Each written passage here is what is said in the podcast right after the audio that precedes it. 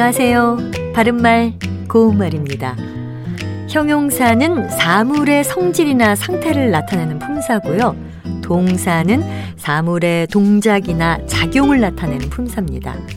형용사는 주로 사람의 성격이나 음식의 맛 또는 색깔 같은 것을 나타낼 때 사용하는 반면에 동사는 보통 행동이나 움직임과 관련된 것을 나타낼 때 사용하지요.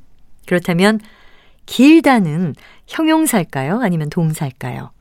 아마 형용사라고 답하실 분들이 많을 것 같은데 길다는 형용사면서 동사입니다. 한 단어가 두 가지 품사로 사용될 수 있다는 것이 좀 의외라고 생각되시지요? 다리가 길다, 팔이 길다처럼 길이가 어떠하다라는 것을 표현할 때는 형용사로 쓰이고요. 머리가 많이 길었다. 수염이 길어서 턱 밑이 시커멓다처럼 머리카락이나 수염 같은 것이 자라다의 뜻이면 동사로 쓰게 됩니다. 이와 비슷한 예로 크다를 들 수 있습니다. 보통 크기나 규모에 대해서 말할 때는 형용사로 쓰여서 눈이 크다, 집이 크다와 같이 쓸 수 있고요.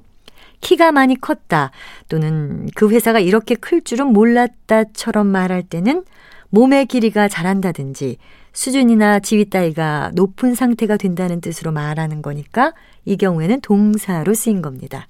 오늘 말씀드린 길다와 크다가 동사로 쓰일 때는 잘하다의 뜻을 갖는다고 생각하시면 더 잘 이해할 수 있을 것 같습니다.